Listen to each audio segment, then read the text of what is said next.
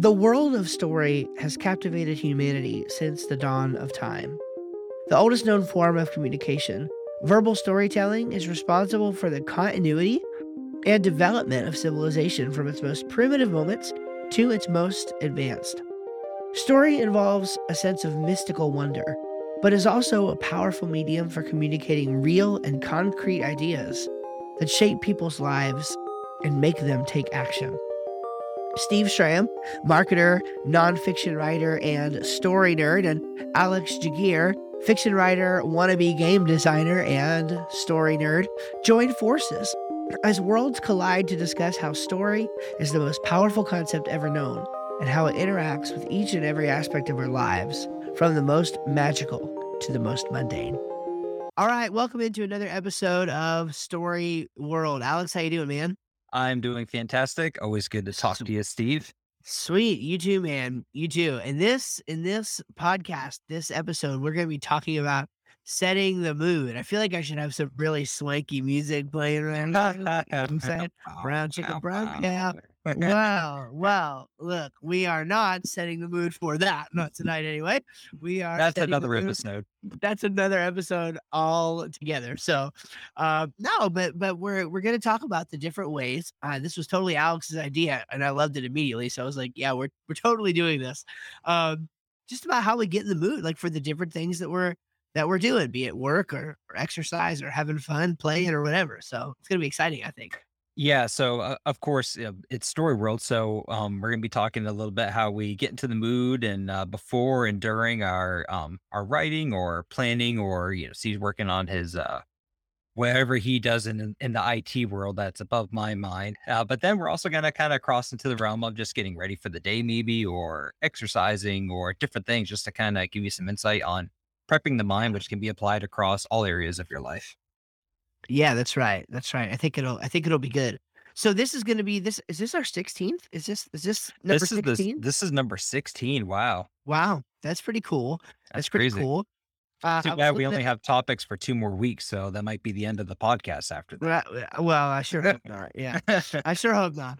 Um, I was just looking at our, at our stats uh, yep. today. And so whatever, which I'm not sure which one went live. Was it thirteen or fourteen? I can't remember. fourteen, that went fourteen, live. I think. Yep. Was it fourteen? Yeah. Pretty sure. So fourteen went live today, um, on this very day that we are, we're talking. And as, as of this point, we have over one hundred twenty, probably around one hundred thirty now downloads on the podcast. Excellent. Which is pretty exciting. It's, uh, right? It's picking up. That's good. And I'm only eighty it of is. those views. So right. I mean, I'm, I'm only the other forty, so it's no problem there. Um, no, it's, it's, I believe it or not, it's the one podcast that I really can't like go back and listen to multiple times because it's usually too long. It's so, so long to uh, do. I did for the first yeah. upload. So actually, yeah, probably only five of those views are for me. I think I listened to the first five or so, then I was just, eh, yeah. yeah, yeah, yeah, yeah, yeah. I mean, I've, Yeah, I've gone back and listened to them, but not like multiple times or anything. You know, I don't like hearing myself talk that much. Not right? that so, much. I know that there's some people um, who have listened to a few episodes, but definitely a thank you to everyone who's, there's a few yeah. people that I know that I've listened to every single episode, and that's awesome. Yeah. It sounds like you guys are enjoying it, so really appreciate that a ton. Yeah, one hundred percent. Keep it up, please. Show show your support and, uh, and share it with others, because I think uh, I think we're doing something really special and cool here. So definitely. Um. So, so th- this being that, you know what, number sixteen, I mean, I guess there's really nothing special with yeah, number sixteen, sweet sixteen or whatever. sixteen, yeah. Um, but we figured we would do something a little fun. You yep. know, we've done some pretty heavy episodes lately, so we do something a little fun.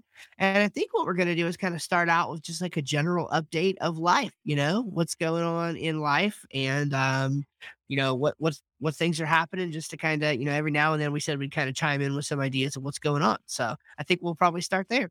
Yeah, absolutely. I'll go ahead and uh, start. So just kind of focusing on, again, the writing and the video making side of things. So finally, um, things at my work, we've kind of gone through a couple different transition periods. So um, a lot of that has finally calmed down. So I've been able to focus again on uh, really getting the writing down and the video game creating. So for my writing, um, I I know exactly how the beginning of the book is going to go. I know exactly how the ending is going to go. And I go and I know most of the pieces in the middle to connect it all together. Um, the only thing that I have to plan now, and it's taking a little longer than I thought, but it'll be worthwhile, is, um, how the magic system works and how it's going to affect my other books, because they're all going to connect in a big way. And even though this book that I'm writing is a standalone book, you, you'll be able to read it on its own and, you know, have the story begin and end. And that's that. Um, it's still what I put in this one will have greater implications for down the road, what I want to write. So even though something might fit in this book, it might not necessarily make sense or fit into the grand story as a whole. So anytime I make a decision on what I want something to happen to the characters, I have to really think of it in the larger light of things so that it sets up for the future as well. Um, so, but that's going really well. And I know that I see some things that I need to tie in, and I haven't gotten there yet, but it's not frustrating because I know that once I do figure it out, it's going to have one of those click moments and I'm just going to go, aha, that's perfect. And it'll work. Um, so doing that and then, uh, and then writing slowly, my time is divided pretty much between eh, like fifty to seventy-five percent finishing the outline, cause I just want to get that done. And then the other twenty-five to fifty percent is, um, actually writing. Um, and then for my video game, um, programming is going strong. I've kind of put the art to the side just because actually creating the game and seeing and seeing the movements and seeing how the gameplay works is the most important part. And so, um, yeah, there's a lot to it there. I, it might be a larger undertaking than what I had thought with, uh, the skills that I want the character to have and how everything integrates. And I'm still learning the programming as I go. Um, but programming is one of those things too, where fortunately, we'll get into this a little bit. When I start, I get real locked in and I can do quite a bit in a sitting. Um, so, um, yeah, that's going, that's going really well, um, making the progress there. Sometimes I get kind of defeated because it seems like I'm not working for them, but then I realize that, well, the character playing the character is the biggest part of the game, and I've gotten a good chunk of that done. And so I guess, um, I guess that is progress. So that's kind yeah. of my update for me. Yeah, for sure. Well, that's cool, man. That's, uh, that's fantastic. I mean, that's, you basically have like two, I mean, it's like, you're trying, like you have the full-time job, you've got a family, and then you've got two like passion projects that are like hobbies, but things that you really want to turn into like real, you know, money-making things one day. And so that's pretty cool. I mean, it's a lot going on. It's exciting. And sometimes it can get overwhelming a little bit, just trying to balance out everything. But, um, I think I found a, I think I found a pretty good balance. I, I always want to spend more time. I just wish I did. I just wish I could do away with sleep, Steve. That would just solve all my problems. Oh, give me that. Give me that extra six hours each day, and I would be good to go. I know. I know. I, it's like, I feel like in my life, I, what I'm trying to do every day is strike this balance between being Elon Musk and being like some Hawaiian guy with like, who has nothing to do but sit around and play guitar and eat yeah. yummy food all day, right? Like that's yeah. my yeah. that that is sort of the the hard thing for me. Like I want I, I love aspects of both realities, and so you know, how do I how do I live into that? So absolutely, I I feel you. So so for so for me, the things that are that are going on, it's really like four different four different areas. I've got I've got I've got basically two and a half businesses, and then I've got ministry. Uh, that is, that is going on. And so, um, what, what I'm doing is, of course, I've got my marketing business, um, and web marketing and web design is primarily what we do. And that's, I mean, that's going strong. Um, you know, we've got, we've got new, new clients coming in. Um, those are slower intentionally, um, new clients coming in, a lot of, rec- you know, new projects for, uh, for current clients, which is most of what we like to do is go even deeper with people who we're already working with. Um, so that's good. And, and, um, yeah, things are healthy and, and alive there. So always excited about that. Um, and then as uh, one of the other things that I like to do with that, um, and this is my half business, you might say, uh-huh. is uh, I, I started getting a lot of requests for, uh, mentorship for, for people, because I, I have a pretty unique model, um, of how I actually sell the services that we offer, which is a subscription model. So when you, when you sign up with me, it's like, it's like signing up for a subscription instead of like paying for a, you know, like thousands of dollars for a huge website. Um, you'll still end up paying thousands of dollars, but it happens over the course yeah. of, of, of time. And uh, what that's allowed me to do is build a really stable business. And so people would be asking, well, like, could you do this for me? Uh, or, or could you help me? Like, what did you do? Could you give me your, your tips, your tricks, or your whatever? And so finally I decided to put together a mentorship program. Um, and, and I'm, I'm trying very hard not to like make it into its own business entity. It doesn't really deserve that level of time or attention yet. Um, and so I'm, I'm sort of treating it, I mean, it's got its own separate web domain and everything, subscription web design dot com, but I am trying to keep that, um, somewhat related as a, sort of an offshoot, right, of the current business. Um, and so there's this, so the current business has, has really three sorts of angles. It's got the web design angle, it's got the marketing angle. Those are both client facing. And then it's got the mentorship angle to help teach other people do what we've been able, um, to do. And so that's a, it's really exciting. I've got three people, um, who are sort of in that right now and, uh, looking, looking to add more, but not that many more. I mean, I would love to start with a basic group of five to ten for the next few months and see how that goes. So cool. Had a great call the other night on that. And, um, it yeah, it was, so it's really fun, really a, a neat thing to get to do. And, uh, so if you're, if you're out there listening and you want to get into the web design business and you want to find a way to do it without, you know, trying to charge people thousands of dollars, maybe you don't have the confidence to do that, come hit me up, subscription web design dot com, and I'll show you how to do it. Um, so that's that. And then the other business, um, I think I'm this, I think, I think I am going to talk about it publicly for the first time right now. Um, really? I think I'm going to, I think I'm going to do this. Yes. I'm going to go there. You got um, the green light. Here's why, um, because as of today, the day that we're recording this, we set up, uh, we got our L L C all squared away. We got the business is actually, we got an E I N number. We got, the only thing we don't have is the bank account. And that's only because the bank was being stupid and wouldn't let us make it yet. Hmm. Um, um, online for some, yeah. I don't know what was going on. It might've been a tech glitch, but, uh, yeah. we're going to try and get tomorrow. Um, but everything's ready. Everything's ready to go. We're planning to uh to launch. So I don't know exactly when this episode is going to go live, probably a couple weeks, but but we are planning to launch the first of May. So Lord willing, that is happening. That is exciting. Because now I'm talking about it. Yes. Um so uh anyway, the, real quick, the business is called buy demo tracks dot com, and um we are uh, doing a bunch of things, but the basic idea of it is we're connecting songwriters with recording artists and giving everybody a bunch of options for how to find new music and how to submit their music that they're writing to help make use of their demo tracks that they have laying around. And of course, if they need a demo for a song they've wrote, we can facilitate actually getting that created as well. And um, it's really exciting. We're we're mainly launching in the bluegrass, southern, and country gospel niches, just because that's where me and uh, my partner are um that's situated, right? That just happens to be our situation. Uh, but we have a lot of contacts as well, sort of in the um in the country space. And so we think sort of a natural transition from where we are now will be into a more mainstream country, but that's definitely yep. down the road. So um it's exciting. So that's, that's where great. Yes, it is. It's it's very exciting. It's a lot going on. It's probably not so crazy, which is exactly why like I'm saying it's not crazy. I, I, I literally, right. Like I, I quit my job and I started this, my, you know, my business, and I did all this to, to gain freedom and control over my lifestyle, which is correct. At the same time, right. I've got this Elon Musk thing going on where it's like, I, I need to be, you know, part of, part of me living into that freedom is actually mm-hmm. doing these sorts of things. Right. So, um, and then lastly, I'll just say, ministry has been great. I'm having some more and more opportunities to get to teach in church and stuff, which is fantastic. The podcast is going well, trying to trying to get that integrated into YouTube a little bit more, as well as this podcast getting into YouTube, um, which is, which again, just it's a work in progress, but we're getting there.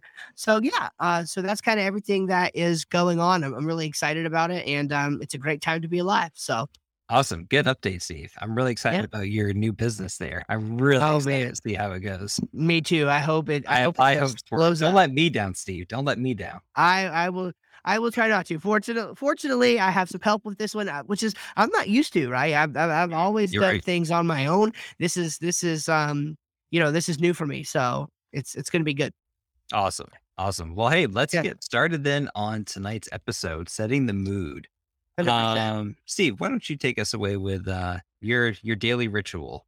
Okay. Yeah, absolutely. So, so this is a work in progress. I, I use what's called the Full Focus planner from, um, it used to be Michael Hyatt and Company. He would be a pretty well-known name in sort of productivity, leadership, personal development circles, um, especially among Christians, because that tends to be uh, one of the niches that he is, is known for being in. And um, his Full Focus planner sort of takes elements of two courses slash books that have um, been a part of their offering. By the way, they're now called Full Focus. Um, so so full focus dot co is the web address. And so the, the company name has changed to sort of focus on a more corporate level structure. But um, the, the the the two courses are Best Year Ever and Free to Focus. And if you don't have the money to go get the courses, go to Amazon and buy the books. They're both fantastic books. And so this planner that I use, the the, the Full Focus planner, um, integrates both of those, um, you know, ways of doing things together. And one of the things that they have is daily rituals. And so it's the morning ritual, workday startup ritual, workday shutdown ritual, and evening ritual, just to help situate your mind on the different things. And so I've gone through different versions of these over the years. What it currently does, what it currently looks like for me is is is, is something pretty simple.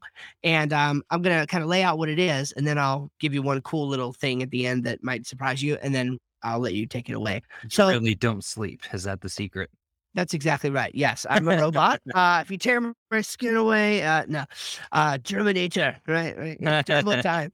Anyway, making analogies there. Yes. So, um, um, fantastic. So my morning ritual is pretty basic at this point: exercise and shower. Full disclosure: exercise is a new one on there for me. Um, I was I was really good in the rhythm of exercising in the morning before I moved to this house two or three years ago now, and uh, because I had a good space to do it. And once we moved here, I just never really got back into the ritual. And now um, I'm trying to really make some strides towards my weight again, uh, both from the diet and exercise perspective by June, um, and of course beyond. But I'm setting a small goal for myself right now. So trying to get through June for sure, closing my Apple Watch activity rings nice. uh, every day. And staying within a two meal a day, one meal a day, um, keto sort of diet structure. So exercise and shower um, in the morning to get me going pretty much before anything else. Um, my workday startup ritual is dwell and steward. Okay. So, so by dwell, this is my prayer and Bible time. I actually use the Dwell app, which is a great um, audio Bible app that also like you can scroll, you can swipe over and it'll give you um, like the, um, the verses and, and it like, it, it walks you down. Like it actually mm-hmm. reads them along with you. Very, very helpful tool. And of course the whole point is that it helps you to dwell. So there is music in the background. You can sort of select that. You can choose the voice in the Bible that makes the most sense for you. You can even put it in a repeat mode to help with memorization. So fantastic mm-hmm. app. I pay for it like forty dollars a year, I think. Um, and so that, and then a time of prayer, that's my dwell. Um, for steward, I, uh, I basically check Y NAB, which is my budgeting software that I'm a raving fan of, um, every morning and just kind of reconcile things and make sure that everything looks, looks nice and tidy and not getting too out of hand. Um, then, so my workday shutdown ritual is to learn and reflect. So, um, I, I, it, it so to put those two together, they're, cause they're kind of the same. Um, I, I mentioned, I think on the last time we recorded, I mentioned the Zettelkasten system of, of note-taking. So I'm really trying to incorporate that into my daily life. And so the reflect is basically every day I'm keeping a journal entry of just notes and various things throughout the day um, to even help me through my thinking process. And so that's on my reflection. So I need to make sure I'm I'm constantly writing and, and sort of tackling things at that meta level throughout the day. And so if I do that, I get to place that check mark. Um, and then for learn, I'm I'm trying to do at least thirty minutes of focused reading a day. And so I'm sort of changing how I read now based on this Zettelkasten system. I used to read, uh, I used to do a lot of reading while like driving and just swiping on my Kindle or whatever. And I, while I would still do that for, I think, leisurely and enjoyable reading, for anything that I'm trying to retain, I'm now reading with, with, honestly, my Kindle app open on one side of my computer screen.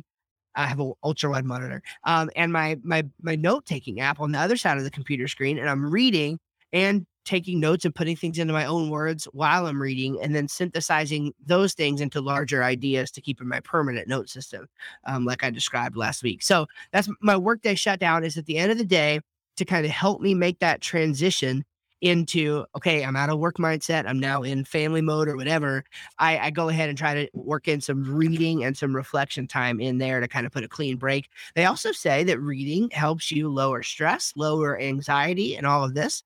Um, and so I think what a, I mean, what better way to come off of the workday um, than to sort of have those things go through your mind. Uh, and then the evening ritual right now is bed. It is straight up bed. I wish it was more sophisticated than that. Honestly, it's bed. Um, I mean, I fill up my C PAP machine, but you know, to help me breathe at night, but that's not very fun to talk about. So um, I, I go to bed. That's it. So that's I, my daily ritual. That's a day in the life. I figured out your ultimate purpose now, Steve, of the, uh, the note taking and the podcasting and all that. I finally figured it out. Yeah. That what is it? You are logging your whole life and who Steve is on, on your, Uh, in the Ethernet and in the uh, the technical world, so that one day when your flesh withers away, they'll just pick up your brain, put it in a computer, you know, load up everything that you've downloaded, and boom, you just live on forever. You know, you that's know what that that is the secret. In all honesty, I mean, obviously, that's not the, the particular thought, uh, but I am fascinated, right, by this idea of building a body of work that's sort of like. Like I'm just thinking about, so I lost my dad to cancer, um, technically to pneumonia, but, but, you know, ultimately to cancer, um, at, he was thirty-eight. So I'm thirty-two now. So he was thirty-eight when he died. And I, I for one, that's like, whoa, that's unreal. Mm-hmm. Uh, number two, I did have, so like the, the concept of a web blog was brand new. Back in those days when he was going through his cancer. This was late nineties, early two thousands. And so he actually did have some journal entries on this old site that's no that's longer cool. there. But but but my stepmom had printed them out and sent them mm-hmm. to me, and I have them in storage. And so, but how cool would it be to have like like like if he'd have just frankly, if he'd have lasted, it sounds ter- terrible to say, but if he if he had been around a little longer and kept journaling and kept logging and kept putting his thoughts out. I would have loved to be able to have that catalog oh, yeah. of stuff, you know? And so I think there's really something to that actually of, of, of, of giving. That's almost a better gift than money or anything else. If you oh, yeah, sort absolutely. Of give your, coll- your collection of, of your thoughts of your life to someone else. Like, I just think that's the coolest thing. So that yeah, is why I, I mean, do a lot of content production. Unless like your parents were famous or were on a t- on T V or ran a radio program or something in the as far back as yeah. you can think of, like there you have no history of. You've had some history of your grandparents and some mm-hmm. granted some people did detail in journals long ago, but like your great great grandkids, who you'll never be able to meet most likely, are going to be able yep. to watch these and know exactly the kind of person you were. It's it's very exciting. Exactly. I think it's, I think it's so cool. It's cool. Um, I'll give you one quick Easter egg and then please move on yes. to yours. Um, yes. Go. And, and so that would be this is I, I, when I, when I worked these things into my daily ritual that I explained in the Full Focus Planner, um, I had started trying to do this in something separate that I called the, um, the rule of life. So if you look up rule of life, it's an ancient, basically Christian practice that sort of helps you give a standard you know, rule of living to your, to your day where you do certain practices on a regular basis. And I, I always like to come up with little frameworks and things. So I, I, I started, I, I lined out this framework that if you notice, Dwell, Steward, Learn, and Reflect, they, the acronym is D S L R. So I called this my rule of life, but I called it my daily snapshot. So like D S L R camera mm-hmm. snapshot. The problem is, as cool as that is, I never really like, and it just never really like took hold for me. Um, I never could remember to go in and like duplicate the the template no, and like keep it all up. Yeah. And so, but now that I'm sort of integrating it into my planner that I've used for three, four, I probably, oh, probably five or six maybe yep. years now. Um, yeah, probably five or six. Wow. Um, like now it, it's working for me because I was already gotcha. Doing that. And so I've just kind of structured it better. So I um, all right. I am horrible with acronyms. And to be fair, I think it's because there's too many out there. People are like, yeah, yeah remember this easy acronym shovel for this management technique or remember this one. Like there's, there's too many, there's too many. Yeah. I, um, I, I could agree with that. At some point you're not learning the acronym. You're just trying to keep up with the words that represent the acronyms. The only one that I've ever yeah. remembered is pass, pull, aim, squeeze, and swipe. And pull, or, or, wait, pull, aim, squeeze. What is that for? uh, fire extinguisher. Oh, that's the only one I ever remembered. Well, you're into some weird stuff. uh, well, uh, yeah, fire, fire. All right, that's great. All right, go for it. So, yeah.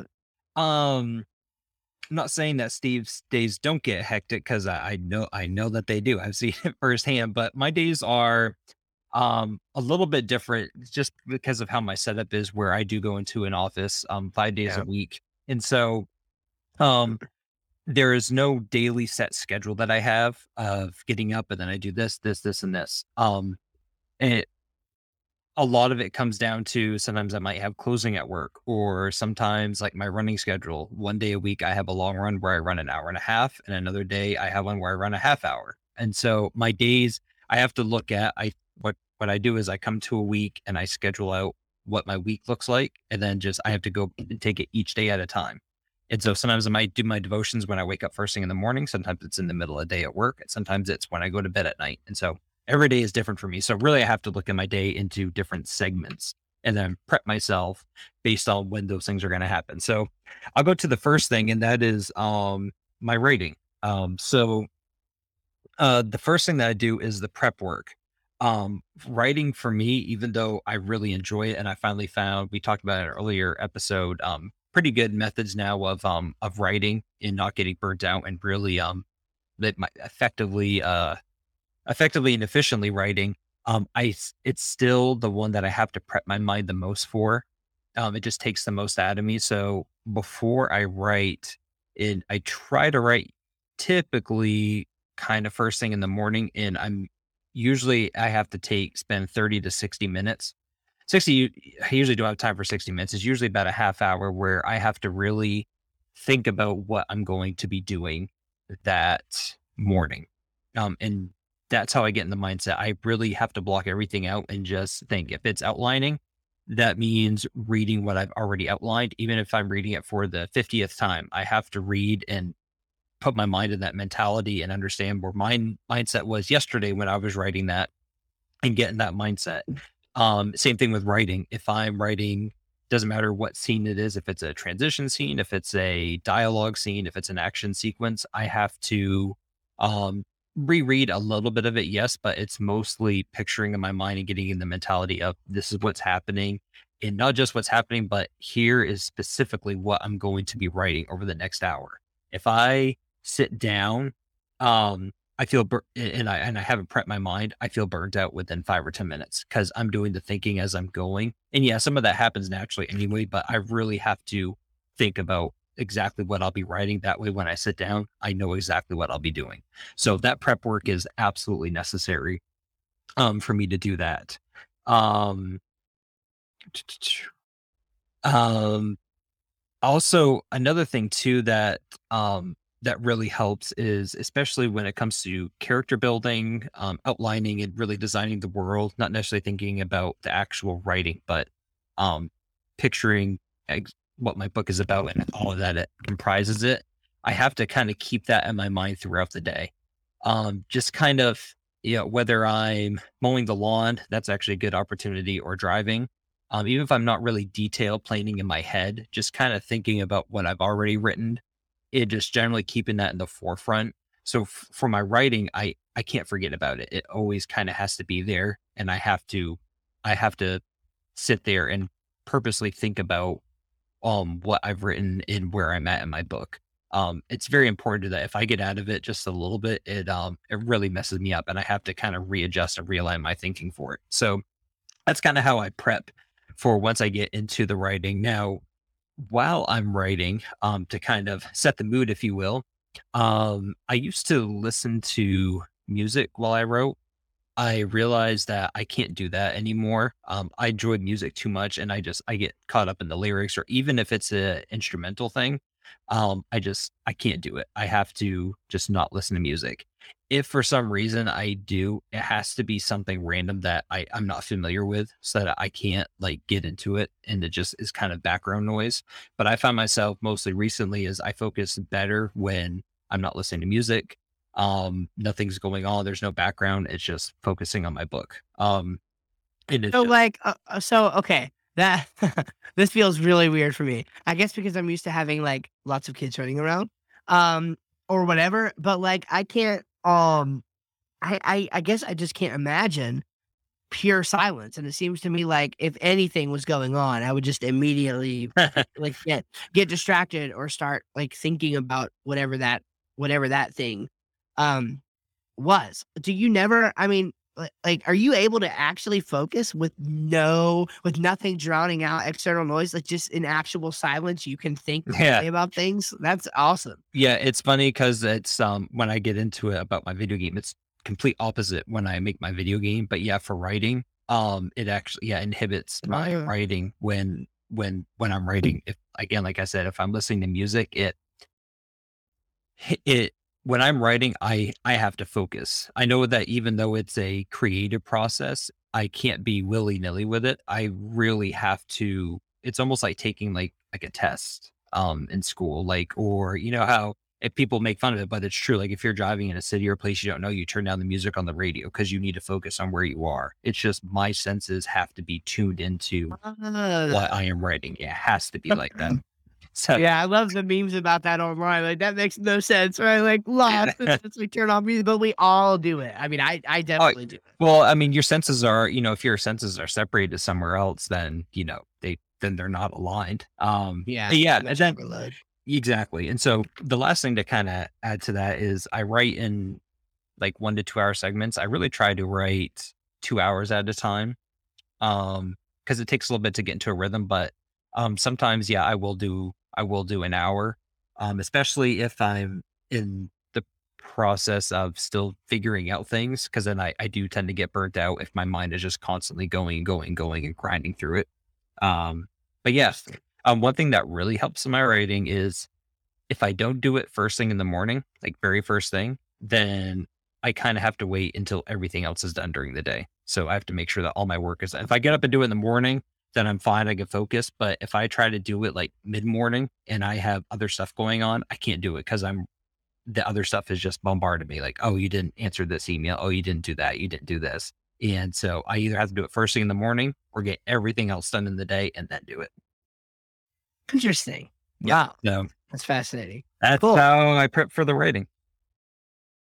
Very good. Um, okay. Well, uh, since, uh, my, yeah, next up for me is writing as well. So I think Perfect. That makes sense. Let's see how odd you are, Steve. Go ahead and dive into it. Well, probably not, probably not that odd. Uh, also not that detailed. Now, to be fair, um, again, mostly I'm writing nonfiction, mostly, you know, you're writing fiction, um, maybe even exclusively those two things. Right. So, um, So I, I don't know what it would take for me if I was doing, right. If I was trying to write fiction, it, it does seem to me, I think you had, you had mentioned something about really having to have it on your mind a lot, like throughout the day and like be thinking about yeah. it. I think that would be so true for me if I were trying to write fiction. Like, I think I would just have to constantly be dwelling on it. In fact, I don't, I, I'm not sure that I can imagine like trying to split up the brain space with everything I have right now and being a fiction writer. So how you do it? Why? Um, why? I mean, you probably won't be able to get this until you try writing fiction, but why do you think that you don't have to keep that on the forefront of your brain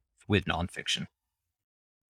Um, I, well, to be honest, I, it's not that I don't have to, it's that I think it, I just do. I think it just is, um, because I, I am, I am constantly in either content production mode, prep for content production mode, or noticing for content production mode. Because I, in general, I, I see myself as a producer and not really a consumer, right? Yeah. So I, I sort of pride myself on being someone who almost by default will share ideas because that's how society advances. And so I, I just want to identify as one of those people. So, you know, it's like throughout the week, I'll write down, like, I'm going to do a story of the week today.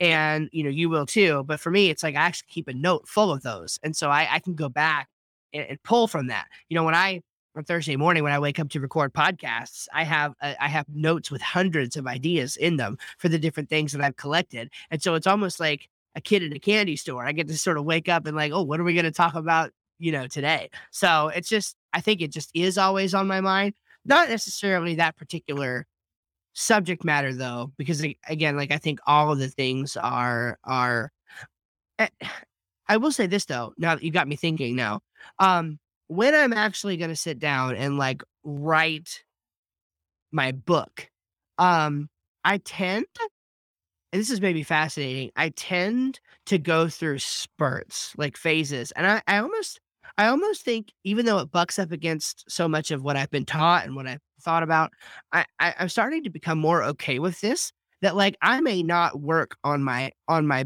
books for weeks, maybe even months at a time, because there's just so much going on. But then I'll get like, I'll get, I'll go through a phase where I'm like, I'm reading very consistently, or maybe I'm reading um, in, in, in a similar space to where my book is, like, like again, reading about theology or something like that. And it'll just give me the hankering. It'll give me the hankering. And then I'll have a couple, a couple days or maybe a week where I put focused attention on it. And then it sort of drifts into the background for a little while, and that's, and that's okay. So I think maybe that's how it works for me, is I get inspired by something um, that helps me continue. So, neat. Um, yeah. So, so I guess along those lines, you know, as far as prepping for writing, um, sometimes I will intentionally beforehand read authors who inspire me, either based on the kind of content that's being created, or Um, or stylistically. And so uh, one of the best examples of this is Greg Kokel, who I've mentioned before. Mm. Frankly, I love what he talks about. The subject matter is fantastic, and I love the way he writes. And so sometimes I will get a little bit of his writing into my, you know, in, into my brain and into my, you know, I, I will consume that um, before I will take to actually writing on my own. And what's funny about this is that that he actually does this with somebody else. Um, so there's a guy named Greg Gansel, who is a philosopher at uh, Biola University. At least I think he's at Biola. Um, if he's not, he used to be. And he is a good writer. And what Greg has before mentioned is that he will go read some of his books before he sits down to write. So it's kind of being passed on. Um, um, yeah. And, and so there's just a, it's it, stylistically, um, I like to kind of be, um, inspired uh yeah. before I, because I want to be, I want to write clearly and in a particular way. Um, next I will prepare any notes that I, that I have taken. Um, again, with this new way of, of taking notes on, on things that I'm reading and, and listening to and engaging with, I am seeing, I am, I am intentionally starting to see a shift in the way that I go to the writing. And, and so I, and I'm, to be honest, I'm expecting this to come up even more as I get more into this new way of of of, of being intentional about taking notes and and and capturing ideas based on what I'm learning. Um, I'm it's definitely going to be going forward more of writing based on what I have written previously in my notes, um, and and and sort of refining ideas that are already written. Versus now the way I write is mostly blinking cursor, stream of consciousness, yep. you know, whatever. And that works for me still, because I'm, I'm typically able to, um, then either, either just based on the learning I have been doing, you know, I'll get into the zone and I can sort of recall things with my memory.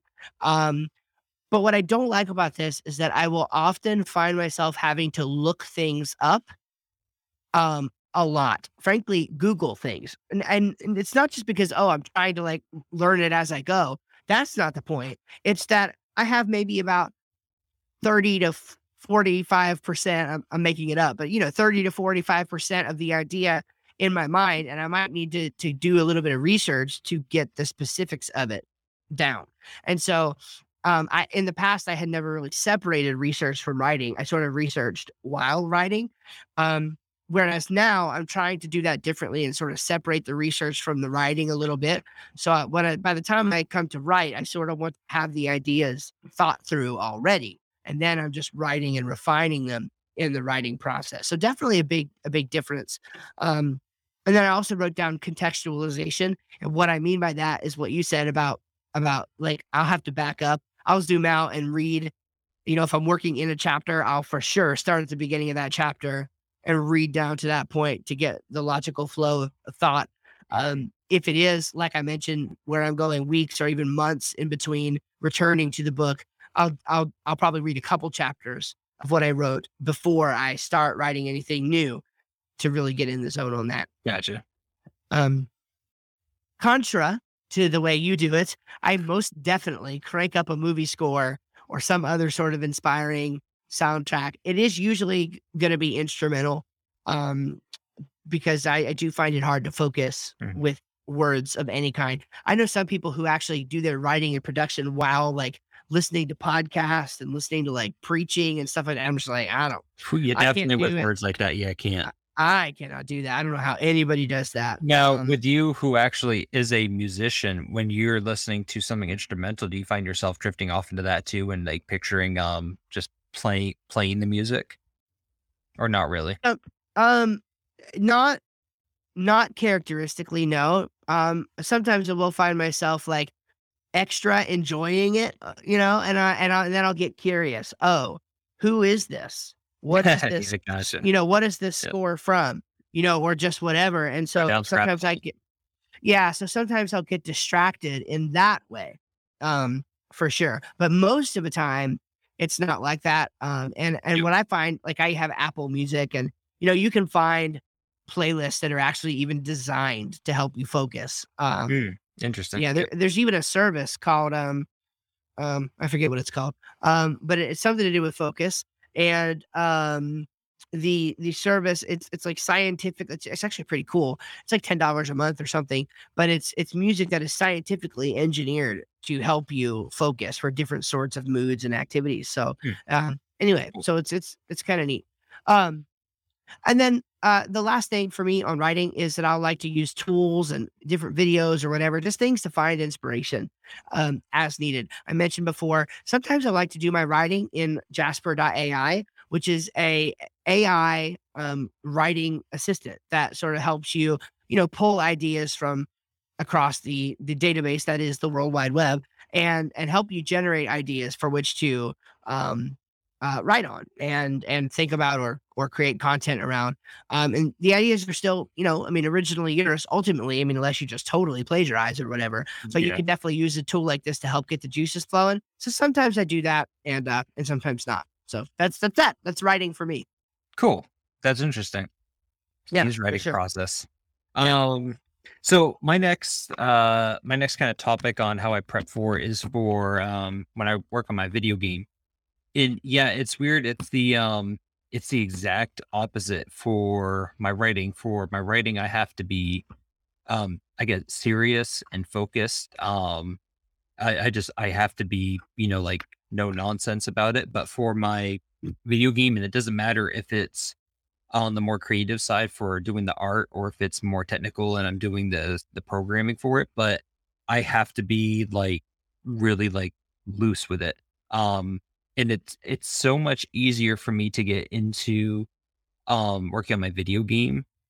Uh, it's more, it's less press work, less prep work and more do work. And so essentially, uh, I don't know. So before, before I work on my video game, no matter what it is, uh, I'll usually, um, it's usually like a YouTube video. I'll watch a video of it. Typically it's a, I, I'm a big fan of metal music. So it'll be like a metal song that I've been really listening to a lot lately, and I'll just really get into it and, you know, just let myself go and just get into the mode of it. And then, uh, for some reason, I don't know why this song in particular, but there's a song called Dune by Bring Me the Horizon. They're a metal band, and I listened to their live performance, and it has an orchestra with it.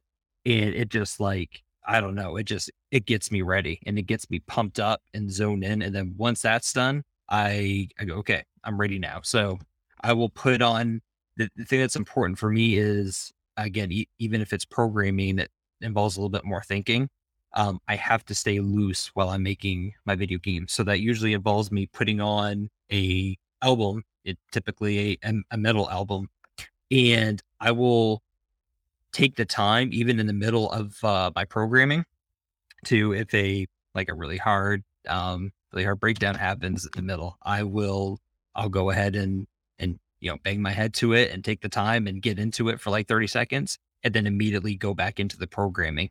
I, I can't do that when I write. I would just lose focus. But for some reason, even if I'm programming and I'm, I'm really focusing on the structure of my code, I can do that and take that little break and get right back into it and just feel like really alive for it. So it's, it's a whole different setup from the writing. And I've thought about why that is. I think it's because with the video game, for my writing, even though I can picture the scene and what wants to happen, I, there's so much thinking involved with, okay, what are the repercussions if this scene is set up this way for down the road? And it, it just involves a lot more detailed planning. Not to say that video game doesn't have planning, but in, in for the writing, just the exact words that you want to use to come across a point, and thinking about your sentence structure and if that should change for certain areas. But for the video game, I just, I picture what I want the character to do.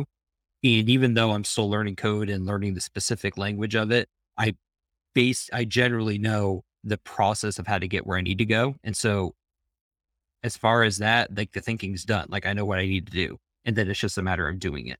And so staying like loose and with it really helps me with that. Now, the only exception for that is if I get stuck in my programming and I come across a problem that I just don't know how to fix or solve or what's wrong, I have to shut off all the music and I go into kind of like that, that writing mode where I have to zone in and focus and get really serious and, you know, figure out what the problem is. But other than that, yeah, it's, it's totally opposite from the writing, and um, it's worked. And I just to kind of add to that, um, it, I, before, especially with my writing, I would always kind of listen to how other authors got into the writing mentality and what they would do and how long they would write and, you know, how they would prep for it.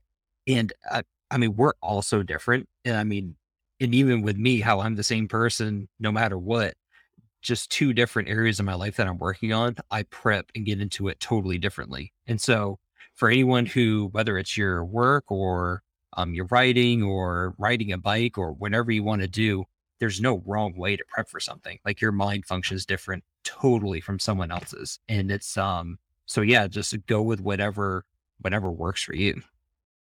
Yeah. That's really good advice. Right. I mean, this is like, like, like we said at the beginning, this is almost more, more of a fun thing, like to, to get into how to, you know, just, just to, how does somebody else do it? Right. Cause it's kind of fun to get an eye, you know, yeah. an eye into that versus like, this is not like, oh, you should definitely do it this way. Um, If you can come away from this with just one idea to to help make your day a little better, or at least maybe a little different, then I think we'll have, well, you know, we'll have that our job. Absolutely. Absolutely. So, yeah, that's it for me on uh, breaking the video game. Sweet. So, so my next one's going to be quick, uh, real quick. Um, it's just uh, my workout sort of routine, and really nothing too special here. Um, I try to do what's called activation triggers, which just, it's a concept actually I got from Michael Hyatt. Um, who invented my planner that I use.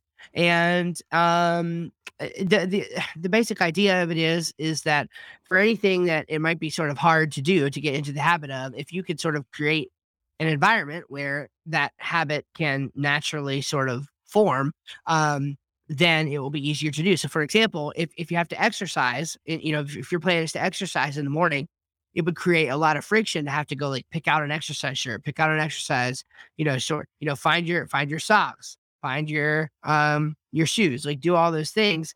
Um, versus if they're all laid out right there on your dresser, you could just wake up, hop up first thing, put on your shoes and your clothes ready to go. And now that's not an obstacle that's preventing you from getting started and, and causing mental battles.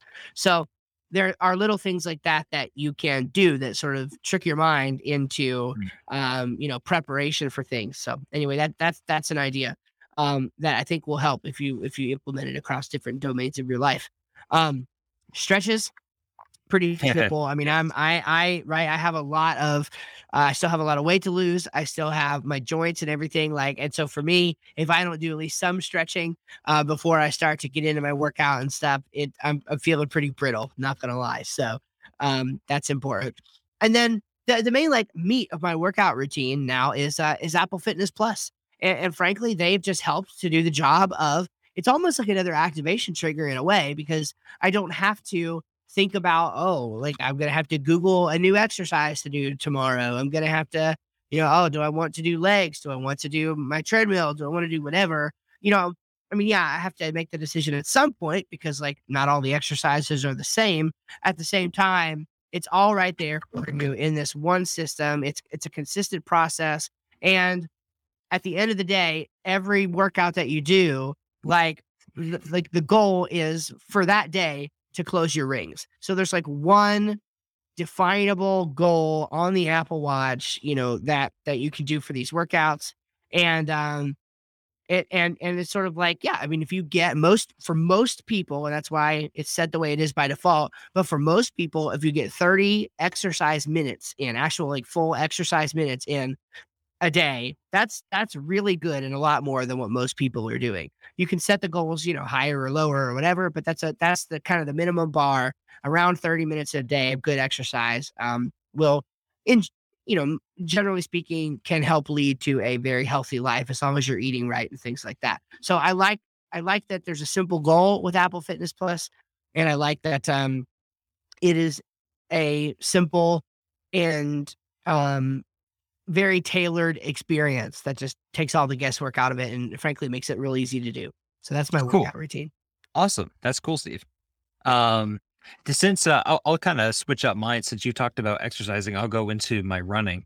Um, so uh, the main thing is, uh, so a couple reasons why I got into running. One was for health, but th- that wasn't, for the health reasons, wasn't motivation enough for me to to do it, because I tried that before. I just never got into mm-hmm. it. I just quit. So yeah. for me, it's the competition side of it where I want to try to be the best possible runner that I can be. I was always... I would say I was decent in high school. Um, I was never great, but I definitely wasn't bad. And I didn't really try too much. I didn't focus on what I ate in high school. So when I started getting into running last summer, I thought, well, um, let's just see actually how good I can be if I actually give it my all. Um, that's hard sometimes. I just, the eating habits and staying with it consistently. But so that follows a lot of prep work. I guess you can call it prep work just to begin with, with making sure that I'm eating things at the right time, that I'm eating things for the right season of running and each day. Um, I'm not definitely not a genius when it comes to that stuff. I have to rely on learning every single day and week about how to best balance my nutrition. But so that goes into a lot of prep work there. But immediately before the run, of course, is stretching. That kind of goes without saying. Um, but for, to get in the right mindset, I, I have to picture myself like on race day, or else I don't get that motivation to go. Again, it's not about me getting out there and burning the calories or, um, how many steps I take. I, it really is for me is the more that I run and the more that I stick to this plan, then the better I'm going to do in that five K or that half marathon. And so I always have to look for it that way. Um, during the run, Um, again, a little, maybe a little different from some people, but, um, this part might not be different, but the first three miles, um, always just absolutely suck. I, I, I hate it. And some people like, oh no, like you, it's fun driving through it, but I, I hate it. The first, first three miles, I actually like, I'm like, why am I doing this? This is awful. It sucks. And I, my body just feels like crap. Once I get over that hump, if it's a longer run or just even a normal run, Um, then I feel great and I just feel like I can't stop and keep, and I just keep going and going and going. But that first part sucks. And how I get over it is by berating myself to, to no end. So I will say like, wow, actually like really do suck at this, don't you? And I will just beat myself uh, so hard and just make it so that I am like the worst person on earth. And I don't, that just helps me get through it. And yeah, yeah. Well, let me just come, come in on that and say, that's another reason why I like Apple Fitness Plus, right? Because it's, it's all guided, right? I mean, you're, you're, you know, you're working with trainers. Um, and it's, it, and one of the things that helped me is, and I know that it's like, I know this is true, but like, like when you're, when you're thirty minutes into a forty-five minute treadmill workout and you're really starting to feel the burn of constantly cycling up and down of hills and speed pushes and things like that, um, to hear somebody say it means a lot. And that is this, um, a lot of time your, your body is able to do incredible things. Even, even when you're a, he- a little bit heavier, like I am, you know, right now I'm like two thirty, two thirty-three, two thirty-four right now. And for my, for my height, I really need to be like one eighty-five, one ninety. So I have a little ways to go. Um, but, uh, it, my body is fine to do it. It's, it's, it's honestly more yeah. your mind. And so really, So for me, the way that I push through that, because I'm the same way, I, my, my old boss used to say that for him, running felt like eating a candy bar. And I thought, well, you probably have other mental problems too. So, um, you know, it's like, what, what, for me, it's definitely not that way, but the way that I get through it, yeah, a little bit of, of self, you know, beratement or whatever, like that's probably there too. Um, but, but it's also just a lot of trying to separate mind from body and thinking like, yeah, I mean, maybe it's willpower or whatever, but yeah, it's like, it's like my body can do this. I, so shut up, you know, mind. And then, yeah, usually by the end of the workout, I, I could keep going. Um, it's feeling really good. So one thing that helps too, and this is every area of life, but finding like a running buddy or a running group. I don't have a running group just with like my time constraint. I just run outside my house, but like a week or so ago, I ran with, um, our, um, I guess, associate pastor's is titled at our church. And we went to the state park next to us and we ran five and a half miles, I think. And it was trail running, which I wasn't used to. And it was one of the easiest runs I've done because we just talked the whole time. It was a slightly lighter run, but we still kind of pushed ourselves, but it was great because I had someone to run with. And so you're just naturally pushing yourself with someone else. But even when I'm not running with someone, um, I have Strava, the running app. And so I um, yeah. see how good like people are are doing all day, and it just kind of motivates you to do that. I also have a uh, a buddy, an old friend who lives in Boston. He just, he crushes running. He's been doing it his whole life. He just ran the Boston Marathon, did it in under two fifty. Um, so he just, he's an awesome runner. And so that's good motivation there for sure. Uh, oh, we should go, we should go for a run sometime. I didn't really think about that. I'm like getting into this like tread. Yeah. Tre- I mean, I've been doing it right on the treadmill, but, um, but yeah, I mean, that sounds awesome. I'm, I'm we def- definitely need to do it. Absolutely. You'll just go, lot- go easy on me. uh, you go easy on me, Steve. Yeah. Um, but yeah, so, uh, yeah, that's just kind of, oh, another thing too with running is, um, I, I can't listen to music when I run either. Um, I think for no way. Yeah. So two reasons. One, I've had, I've never been attacked by a dog, but I've had too many instances, not several, but just enough instances where like dogs have run at me, and like, I, I run mostly at night, whether it's late at night, early in the morning. Yeah. And like, if I would have been listening to earbuds, even if they weren't noise canceling, I might not have heard like the dog approach. So when I hear a dog barking or running at me, I know to kind of, you know, start talking nicely to it and back away. Um, but even aside from that, um, I have to like, listen, I have to focus on my breathing and my steps. And like, I, I really have to tune into my running, and it's the same wow. music. Yeah. So, um, so you that, run in silence as well. Yeah. And wow. I, and I, that's why I typically run at night too. Cause at night there's, especially in my neighborhood, it's really quiet. There's not a lot of noise. So it's just the breathing and just the counting of, that's literally all I do is I'm counting my breathing. Um, so at least what I heard, again, I'm learning all this stuff still, but, um, I breathe depending on how fast I'm going and how much oxygen I need, I, or just the pacing of it. I breathe in every two steps, then out every three. And you want to do odd numbers so that you're, you're balancing the strain on your lungs each time. So if you constantly do even ones, that you're putting all your pressure on one side. If that's something I learned a little bit ago. And so I'm counting the breathing, and in my mind, I'm just, because I like math and numbers, I'm just constantly calculating like my pace. And if I did this on race day, and how much would I have to do this? And so it's, so that's what I do while, while I run. Wow. You're serious. That's awesome. Yeah. So that's the running. Fantastic. Cool. So, uh, so my next thing, um, is fun things.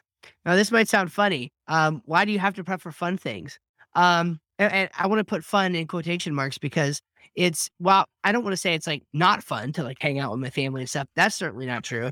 But for me, um, work is like eating a candy bar, right? So to use that analogy, um, I love the things that I get to do. Now, I mean, everybody has normal frustrations with it. And, you know, there's problems. It's not all fine and dandy, but, you know, broad spectrum of things. I love the team that I've built. Um, I love the work that the Lord allows me to do.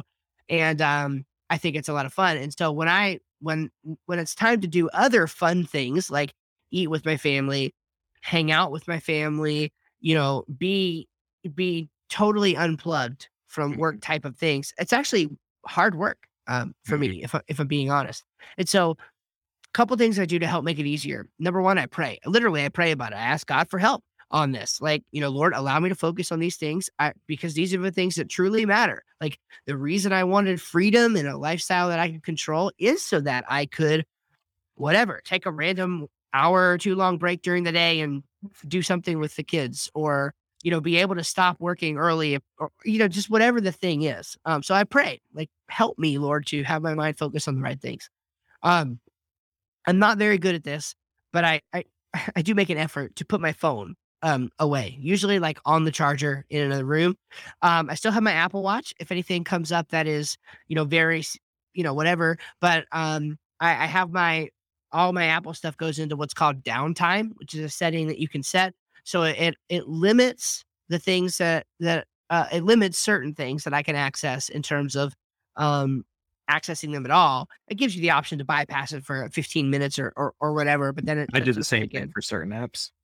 Do you really? Yeah, I, I find it very helpful. Uh, at the very least, it gives you that awareness. And I found, honestly, it's like, it's practical. The other day, I found that I was literally, okay, let's, for the sake of simplicity, let's call that fifteen minute thing snoozing, your, your downtime. Um, basically, I found myself snoozing the Facebook app. You know, whatever, right? It was like, I, I, yeah. I was constantly, you know, so I went ahead and, and I, once again, deleted Facebook from my phone. I've done this mm. various times, um, deleted it from my phone, and it's been fantastic. I, I check it every now and then on the computer, but uh, I encourage everyone, just a little side note, I encourage everyone to, I don't know if it's on by default and all, but turn on your screen time and your settings on your iPhone. And after yep. even just a week, about a week or two, look at that and see where you're spending your time. Um, mm-hmm. it, The first time I did that, it amazed me how much time I was spending on crap. Yeah. And it yeah. just, and so anyway, yeah. yeah, just a little helpful tidbit. You'll be, you'll be amazed yeah. at um, what you're spending your time with. And, and part of it, right. And, and, and by the way, like this is, this is marketing, right? I mean, like this is what they, these apps are literally designed mm-hmm. to do this, to keep you in them forever and ever. I mean, that's what they want. They don't want you to leave. Everything about the experience is tailored. Billions of dollars of research spent on what is needed to get you to stay in them. And so honestly, the best way to, to, you know, to avoid it is to just get rid of them. I know that's maybe not necessarily practical in today's world, um, but definitely deleting from your phone and, and things are, you know, um, can, can help. And, and it's like the other, uh, I think it was just today or yesterday that this happened. I pulled out my phone and I was going to go look at something.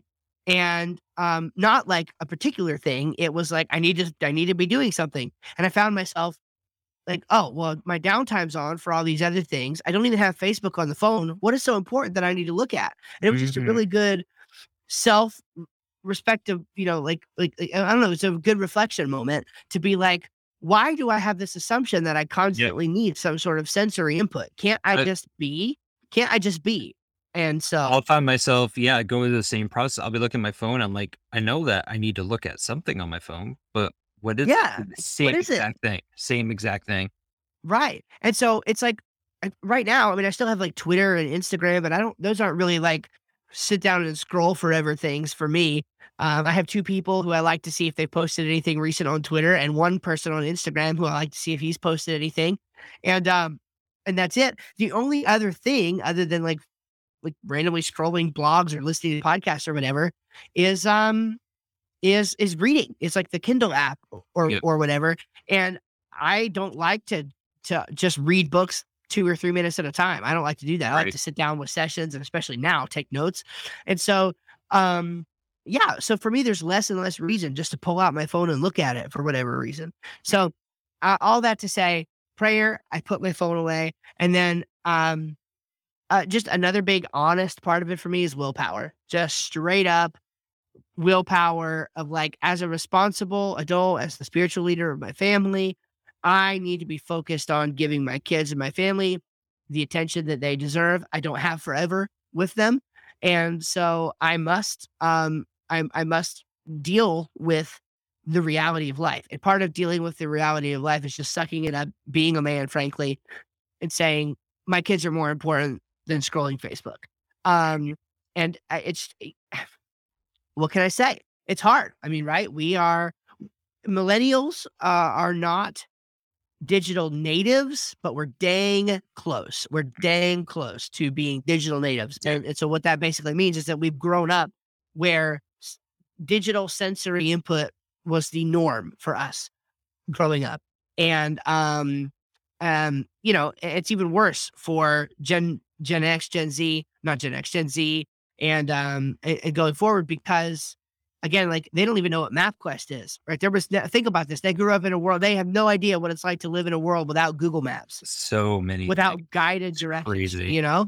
And so it's even harder for them because this is, this is such a, such a big part of their world. And so we don't want to lose that. We want to deal with the realities of the world we live in while still realizing that some things are not, some things should not just be things of the past. They were actually good for us. Mm-hmm. And, um, it's important to keep those things alive. So that's, that's, that's where we're at. So fun things, it, it takes work to do fun things. I have to set the mood. So I pray, put my phone away and just exercise some serious willpower. Man, for a fun, for a fun uh, category, that, that, that was some serious topics there, Steve.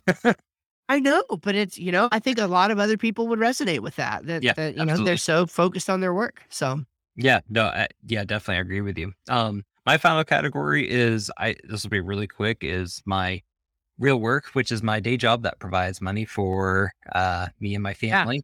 Yeah. And yeah. Um, so that is, um, it, it's very straightforward. I just, I grind it. Um, mm. Kind of like Steve, um, I might have a snack during the day.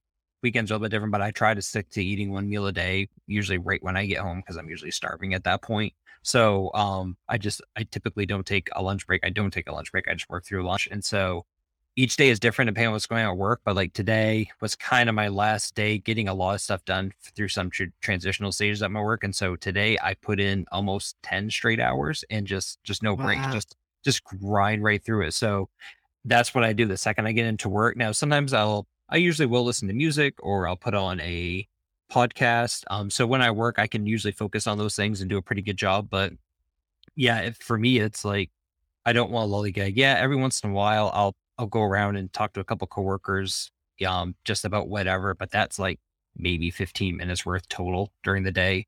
It really wow. doesn't add up to, to anything.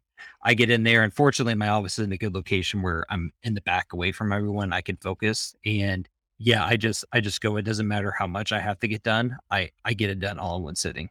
Sometimes it's five hours. Sometimes it's ten hours like today. And sometimes wow. things will come up and it adds more, but yeah, it's, um, that's just how I do it. And I, I do the same thing with like chores at the house. Like Saturday, I usually have a goal of just kind of tidying up the house. And then one big thing I want to get done that just needs to get done. And yeah. I do that in one sitting too, and just knock it out. Um, so that's kind of on stuff that I don't really, well, I enjoy my job, but stuff that I, is work and I don't really like get super excited about. I just, yeah. I just get to it and I'm like, all right, we're going to start now. And I'm not going to stop until it's all done. Cause that's just how yeah. it is. Yeah, that's, that's really fascinating. I mean, for me, when I was doing the, the, you know, you know, kind of clock in, clock out, full-time job, um, I was same way. I was able to do a lot of like listening to podcasts. I mean, I, I got a straight up college level education. Yeah. Um, honestly, listening to audiobooks and podcasts, yep. um, while I was working and, um, I, I'm not going to lie. It, my actual work suffered, um, because of that, which I, I sort of, I mean, I don't really have any re- regrets necessarily. Um, I just, you know, as some, somebody who like works with other people now, I don't employ people, but I have contractors. I, um, you know, I wouldn't want them working half focused on the job, half not. So I, I kind of, you know, I kind of see things from a little different angle in that regard. Um, so anyway, I, I just, but the work that I was doing was mostly, it was mostly mindless, but I could have been more mindful about it and, and progressed in the career. I just didn't, I just, I just didn't have any interest in it. I just, gotcha. I just didn't like it at all. I, I didn't want to continue um, doing that. So I focused my energy on how could I get out? And that's, I mean, that's what I did and it worked and I'm thankful for it. Um, so now the only caveat, the only big problem with this is now my work involves a lot of, of thinking. It involves a lot of, um, frankly, pressure. I mean, I, I'm not going to lie. I mean, I have, I have, I have, we'll try not to be too specific here, but I have one, one client right now that pays me, uh, I think, I, I think I can say this without being too specific. I have one client right now that pays me fifteen hundred dollars more dollars per month than my employer paid me before. One client. And, and so that's difficult for me because I have to, I really want to do a fantastic job for this client, just like I want to do a fantastic job for all of my clients. But now it all comes down on on me. Like, the buck stops with me. There's nobody yeah. else to blame. I can't send them to the I can't send yeah. them to my boss. You know, my boss is God, right? And so, and they, you know, that while while most of the people I work for are, you know, same worldview as me or whatever, they're kind of like, well, you're the one I'm looking at, so you're the responsible party. You know? And um, so it's it's just it is a lot more pressure, a lot more thinking. And so I do have to now come up with like times to do like intentional learning, listening to podcasts and things like that. I can't really do that while I work now, because I can't think very clearly when I'm listening to other people's thoughts. And um, so much of my work right now is thought uh, work, which leads me to my first point here, which is that I usually listen to instrumental music, usually movie scores. Um, sometimes I'll do modern hymns. Um, like Sovereign Grace music is one of my favorites, and I'll, I'll listen, or like City of Light, people like that. I'll listen to them. Um, it's calming for me. Um, obviously, you know, worldview wise and everything, it, it's nice to hear songs about Jesus. Uh, and so it keeps my mind at ease and reminds me that through the pressure, the stress, the anxiety, those things that come with that, it kind of keeps it all in perspective. Um, I do journal. I keep the I keep the the notes uh, for for my journal handy uh, all throughout the day. Write down important things to help me think through ideas, um, to save important things for later to follow up on, and just kind of help keep it all connected. So, uh, some people like to call that having a second brain. Um, if that's how you want to put it, that's that's fine. I kind of see it that way. Um, it's you know it's kind of my, my brain on the screen, and um, I I can kind of keep it organized. Sometimes a little better than my my actual brain, I think. um, so that's that's helpful. Uh, one thing that I'll do along the lines of the the downtime idea that we talked about a minute ago is I will manage my notifications depending on activity. So, for example, Zoom and other apps that I use, like um, I have an app that turns my iPhone into a camera, which is what you're. It, it turns it into a webcam. Um, Obviously, it has a camera, but but this this actually connects to my computer, turns it into a webcam, and so this is what you're seeing me on right now. And I have it set so that when that app opens, all of my devices go into um, Apple's focus mode. Uh, that I, I created one called Meeting slash Deep Work, and so it it makes it to where it silences all my notifications except for the ones from like my wife, basically. Um, And to and saves them right there for later. I can actually really easily go in and see the notifications that came in while focus was on, but it doesn't interrupt me with those. So I have that. I try to automate. This is a point I didn't even write down, but this leads to that point naturally of I try to automate as much as possible in my life because it's kind of like those activation triggers. Um, It's like Alexa. We we use. She's probably gonna hear me now. Um, I'll say Lexi. Uh, yeah, later. We use we use Lexi. Um, all, all throughout the house. Probably not a good idea from the censorship and, you know, China, whatever standpoint, but from the standpoint of just, um, of making life easier. Yeah. I mean, we can, we can say often one word and it will set the entire house the way that it needs to be with, with lights and, you know, whatever, and different things. Um, and so we, I try to eliminate and streamline life and work as much as possible, um, by, by doing those things. Um, and then kind of the last point here about what I do while working is that I will manually enter those sort of focus mode sessions if the work is very task oriented. So I, I definitely want to be able to unplug from the stream of notifications if the work that I'm going to be doing could easily be interrupted by that. Um, and it's just the nature of the work that I'm doing right now is such that it's a lot of communication. Um, type of work, be it with contractors or with clients. And I just, it's so easy to get interrupted by those things. So I have my, basically my notifications, even for email and stuff, is kind of off by default anyway. Um, but, I, but for text messages and everything, I'll go ahead and silence those things so that I can get work done, um, and not be interrupted by those. And It's it's hard to do. It's hard to get into the rhythm of. I'm still not perfect at it, but some things just deserve to wait. Not everything needs your immediate answer or your immediate input or your immediate feedback. And the more that we develop work cultures that allow us to work that way, asynchronous, you know, most of the time respond when the time is available and not have this assumption of an immediate response. These are all things that help us to get more work done in yep. the same amount of time. And um, anything like that's very important to me, especially when you're working from home with all these distractions. Um, my office used to be in the middle of the living room with four kids and three dogs running around. And um, right? So now I've, I've commandeered my, my daughter's, uh, you know, bedroom. She doesn't use it anyway. She's, you know, two. So um, it's now my office. And that one thing um, helped. So yeah, I mean, just little, little things that, that we really try to do to streamline things and, and provide an environment with as much focus as possible, because that's the kind of mindset I need to be in when I'm, when I'm working. So that's what work looks like for me. Awesome. That's cool, Steve. Um, yeah. If you sure. ever give the office space back to your daughter, um, I'll be busy that weekend because I won't feel like helping you move all that. Oh, uh, no, that's good to know. So yeah. That yeah. Mind. That's good to know. I, uh, it, it's, yeah, I, I, and I don't know what will happen.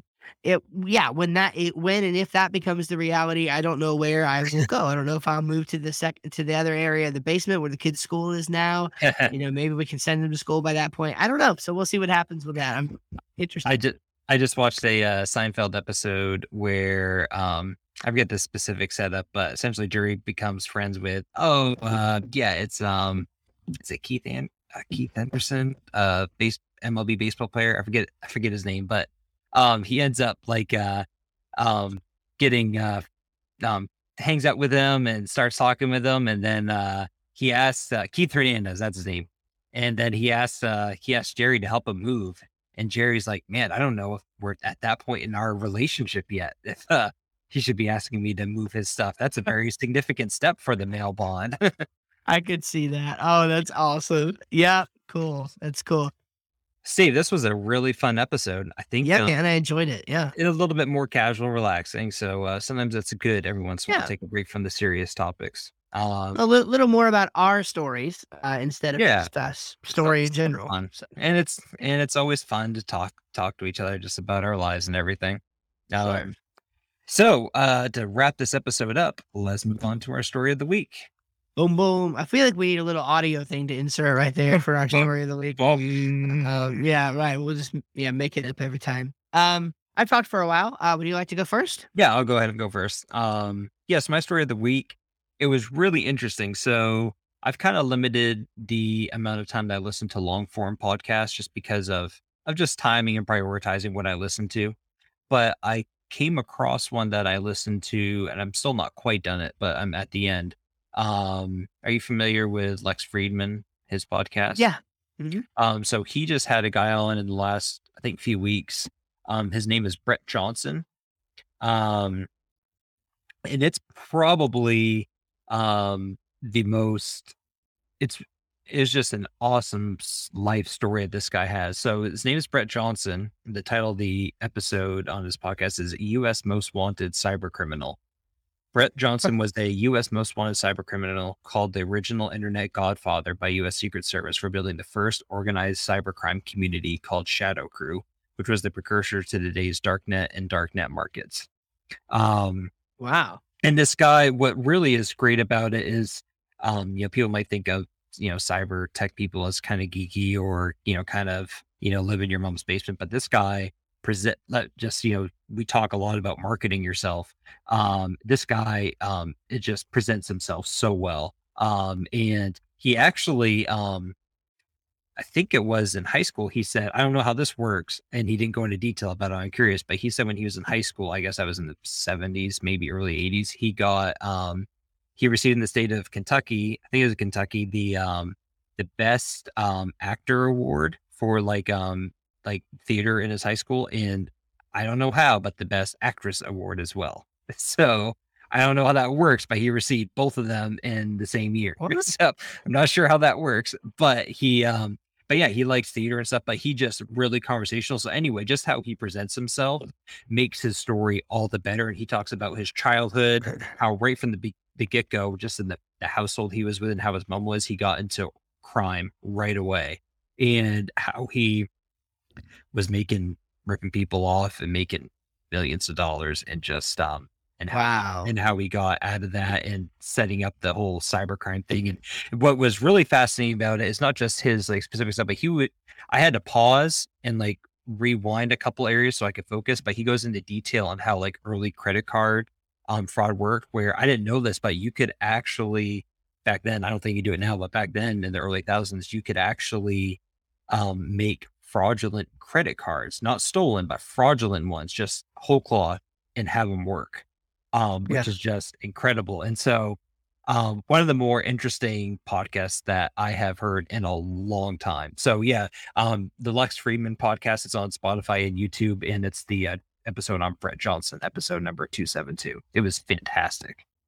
Sweet, sweet. I'll check that out for sure. Um, yeah, so so mine, uh, and I'm I'm, I'm going to stay out of the political end of it, but but mine is about this this recent thing that happened where um the and it hasn't passed yet. I don't. Well, I don't. It might have. Um, it might actually have passed both the um Senate and the House. But um, as of today, there was at least a bill that was sort of going through uh, in the process of going through in Florida that would strip Disney of some special privileges and things that, that it has. And again, I'm going to stay out of the politics of it. I just thought the story itself was interesting because a lot of people don't know um, that Disney in Florida since nineteen sixty-seven has actually been able to operate somewhat independently from the government. In other words, uh, they were actually given the jurisdiction um, as like a, as like their own county. And it's called the Reedy, Reedy Creek Improvement District.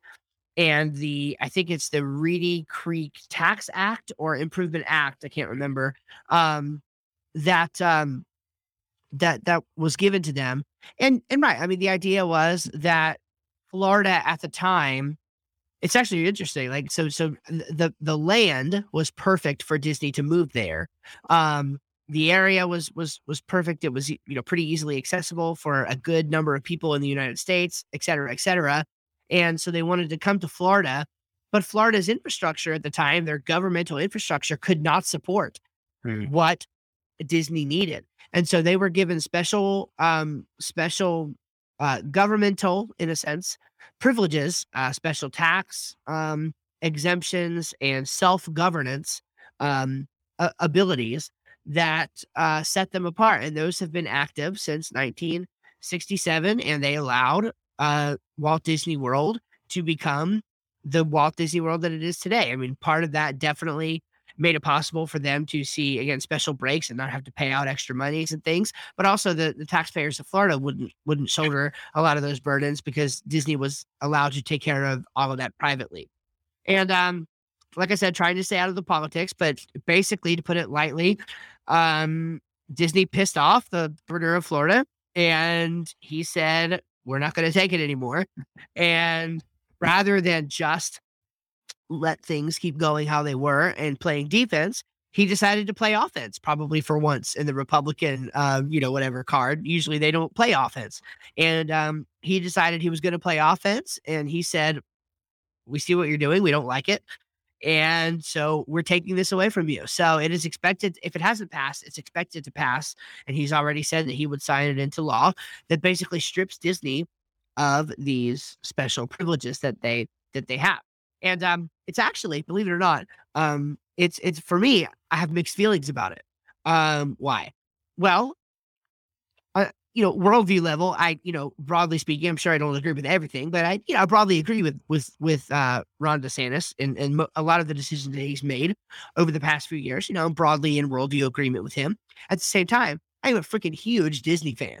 And like, I, I, I was nerdy enough to know about the Reedy Creek Improvement District before this. Like, I'm telling you the story because I'm, I'm just assuming that most people don't actually know this, but I knew this. Um, and it's a, it's a cool part, I think, of Disney history, and I'm all about industry. And I mean, I, you know, the whole visionary thing, like Walt, I mean, I think it's the, I think it's just a really cool thing. I, I'm a Walt fan. I'm an Elon fan. I'm a, I'm a Steve Jobs fan. You know, I, I'm into that kind of thing. And so I think it was a really cool point in, in the development of Disney and in their history that they had this. And so in that sense, I'm sad to actually see it, uh, see it go, just because it's an important part of Disney history and, and how, how Walt Disney World, a place that helped form a lot of my childhood memories, et cetera, was built. It's been interesting to see reactions to this. I mean, you've got some people saying things like, oh, Florida's going to pull, you look at this, they're going to pull their, or Disney's going to pull their operations out of Florida.